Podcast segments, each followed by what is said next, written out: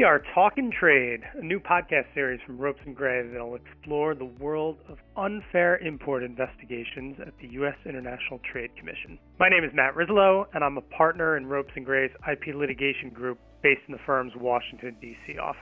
With me here today are my colleagues Matt Shapiro. Good afternoon, Matt. And Brendan McLaughlin. Hey, Matt.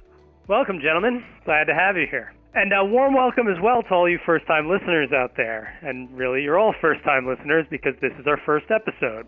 We decided to launch this podcast series to offer some insight into unfair import investigations brought at the ITC under Section 337 of the Tariff Act. These actions proceed very quickly and provide valuable leverage for a company in a dispute with a foreign competitor. But we found that many businesses and practitioners are either blissfully unaware of what these proceedings are or have only just vaguely heard about the ITC. So, our intention is to have each episode focus on a different aspect of ITC proceedings, sometimes discussing recent ITC related current events or news as well. But today's episode will be centered on the basics. What is the ITC? What claims can be brought there? And what do these Section 337 investigations look like? So, Matt, for the uninitiated, what is the International Trade Commission? So, at a high level, the International Trade Commission is an independent, nonpartisan, quasi judicial federal agency that fulfills a range of trade related mandates. And at the helm of the agency are six commissioners, half of which are Republican, the other half of which are Democrat. Each of these commissioners serves a nine year term, with a new term beginning every 18 months. And currently, one of the seats is open these commissioners are nominated by the president and confirmed by the Senate, as is typical for a federal agency. Now, the ITC has a number of responsibilities. It investigates and makes determinations in proceedings involving imports claimed to injure a domestic industry or violate U.S. intellectual property rights. And separate from that mandate, it also provides independent analysis and information on tariffs, trade competitiveness, and maintains the U.S. tariff schedule. And as you noted earlier, Section 337 investigations do proceed extremely fast. From complaint to trial, that would take approximately less than a year, and you typically receive a final determination of the dispute within 16 to 18 months.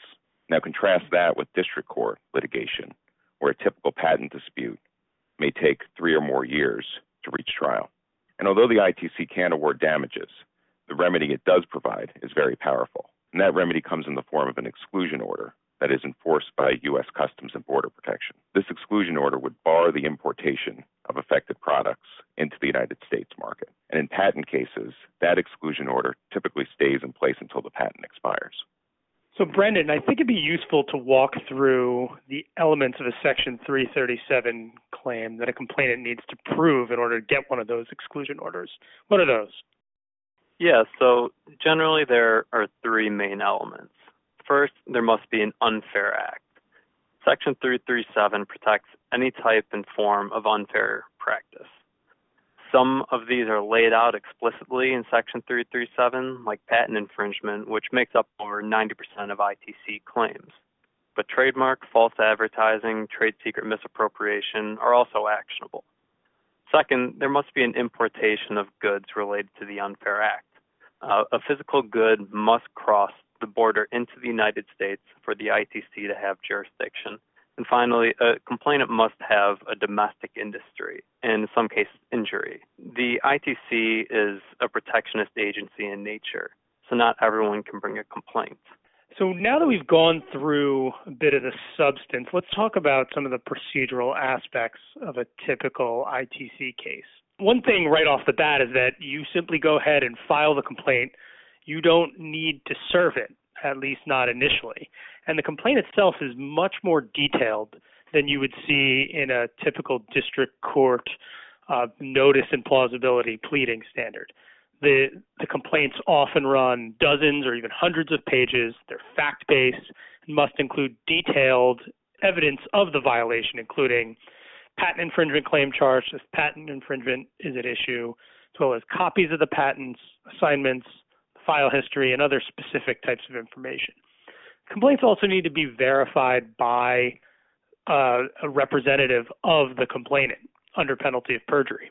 So once the complaint is filed, the Commission has 30 days to decide whether to institute an investigation. The parties have an opportunity to submit short papers alerting the Commission to any defects in the complaint or other issues. Uh, so there's a short period of time, eight days, in in which to do that after the complaint is filed, and the complainant has a uh, a few days after that to respond. Then comes the institution decision. In practicality, the commission almost always institutes an investigation as long as a procedurally appropriate complaint has been filed, whether it, it meets all the, the requirements of the statute. The institution in and of itself doesn't mean that there's likely to be a violation, but it means that an investigation has been instituted. And then buckle up. So, Matt, what happens after that? So, post institution, the ITC proceeds generally like a district court case, um, except much quicker. The fact discovery period is often just a few months long, and discovery turnaround times are quick, just 10 days. Now, contrast that with the district court litigation, where the turnaround time is 30 days. Then, following fact discovery, expert discovery also involves quick turnarounds with summary determination deadlines approximately 60 days before trial. The proceeding culminates in a bench trial, which usually lasts around five days.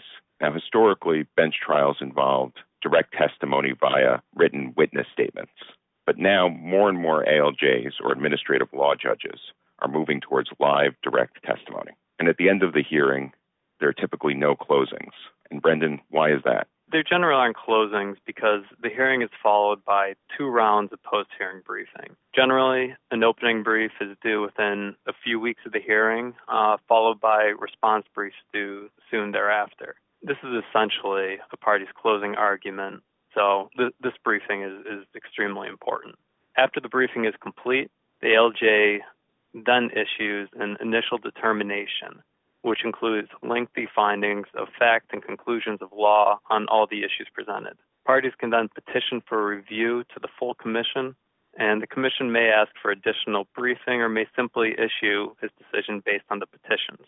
If the Commission finds a violation of Section 337, the President, who has delegated this responsibility to the U.S. Trade Representative, has the option of vetoing the exclusion order for any reason. This is called the Presidential Review Period and lasts for 60 days. In practice, the veto rarely happens. The last time was in 2013 when the Obama administration vetoed an exclusion order in the case between Samsung and Apple involving wireless standard essential patents. Finally, any appeals go to the Federal Circuit. The Commission itself is a party to the appeal, and the winning party at the ITC typically will intervene to participate as well. Let's also talk through some of the other differences between ITC cases and district court patent cases.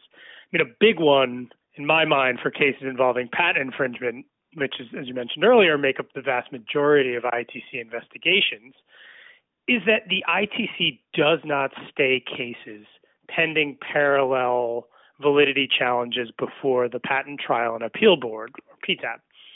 And this is because the ITC is statutorily mandated to finish its investigations as quickly as practicable. This means that you are exceedingly unlikely as a respondent in an ITC case to be able to slow the process down by filing an inter partes review challenge at the PTAB.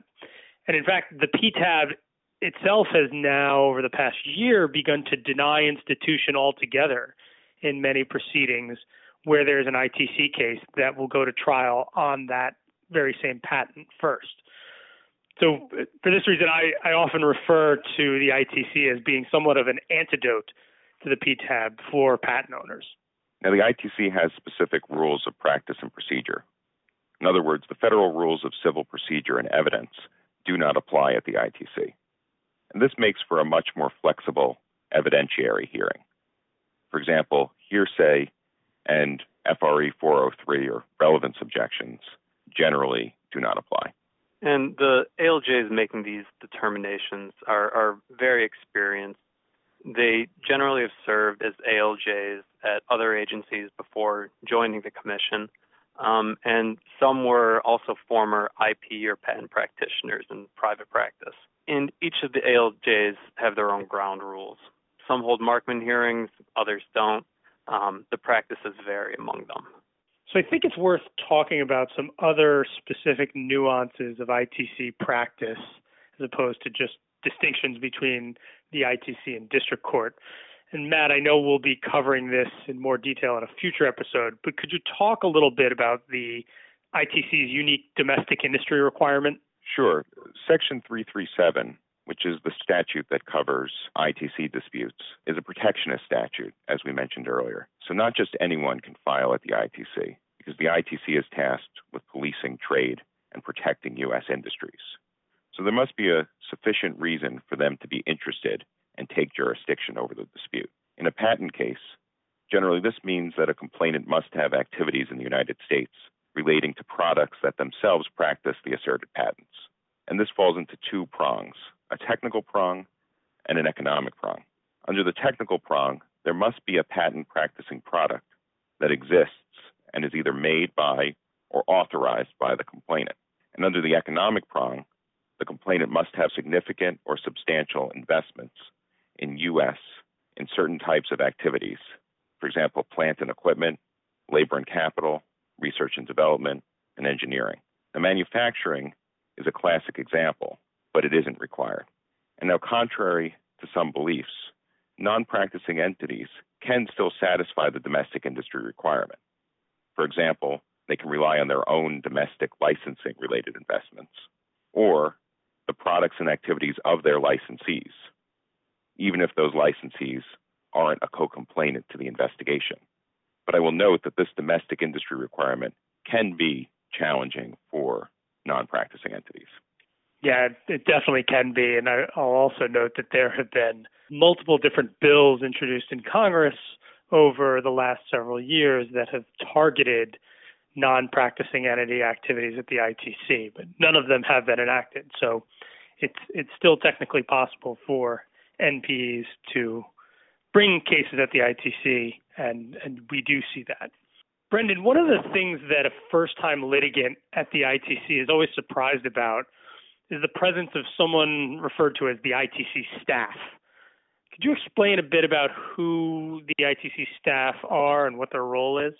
Sure. So, I'm going to preface this with uh, the fact that dur- during law school, I, I, had the chance to actually uh, work with the, the staff attorneys. Um, and and that that was a great experience. And um, so the the staff participates as a full party representing the public interest in certain, uh, but not all 337 investigations.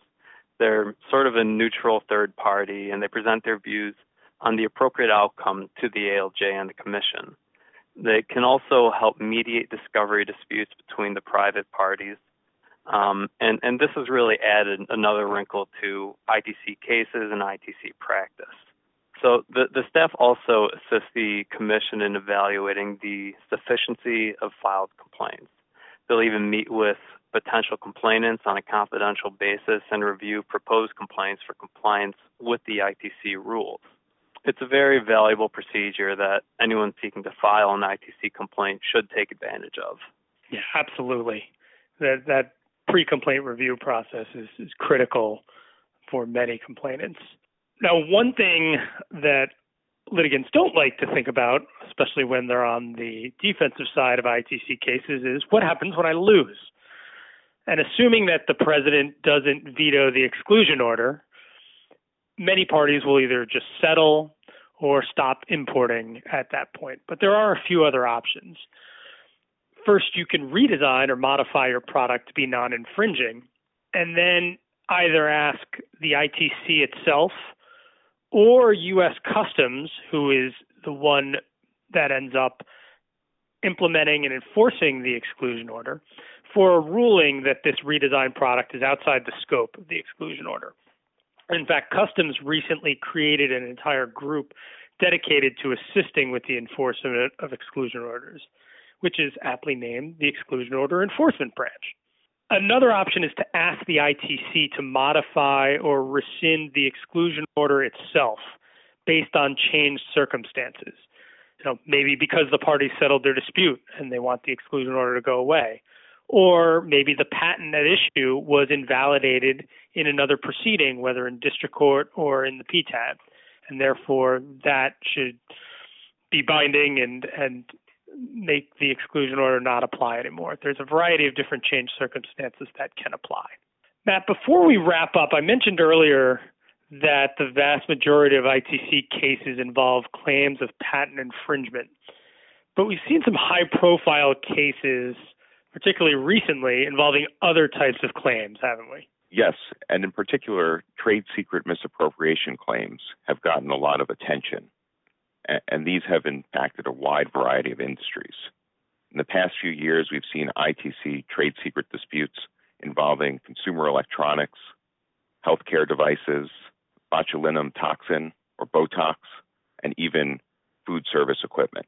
While the ITC is designed to protect American industry, it does have the ability to reach trade secret misappropriation, which occurred completely abroad, as long as the misappropriation can be connected in some way to the importation of products into the United States.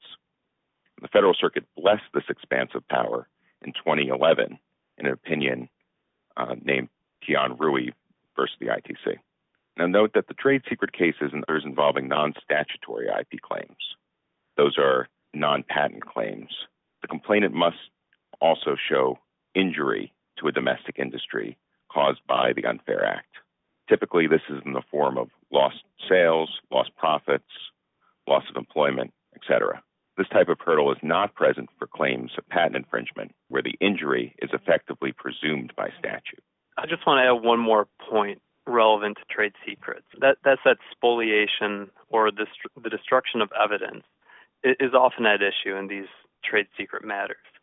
One high profile case involved a trade secret dispute between LG Chem and SK Innovation concerning electric vehicle batteries. The ITC entered a finding of default as a sanction for spoliation and entered an exclusion order. So the, the parties ended up entering into a 1.8 billion settlement, one of the largest, if not the largest, trade secret settlements of all time. That settlement and that dispute was closely watched by the, the Biden administration and many involved in the electric vehicle industry in the United States. And I think that that 1.8 billion dollar settlement is a real testament to the power of the ITC the threat of an exclusion order can be really significant and has a tendency to bring folks to the bargaining table. Well, that does it for our time today. Thank you both, Matt and Brendan, for joining me. And we appreciate everyone listening to this inaugural episode of Talking Trade. You can listen to this and other Ropes Talk podcasts on ropesgray.com, Apple Podcasts, or wherever you get your podcasts. We're even on Spotify. We look forward to bringing you a future episode of Talking Trade soon, and maybe for the next one, we can come up with some sort of catchy intro. Until then, I'm Matt Rizzolo, and on behalf of Matt Shapiro and Brendan McLaughlin, thank you all for listening.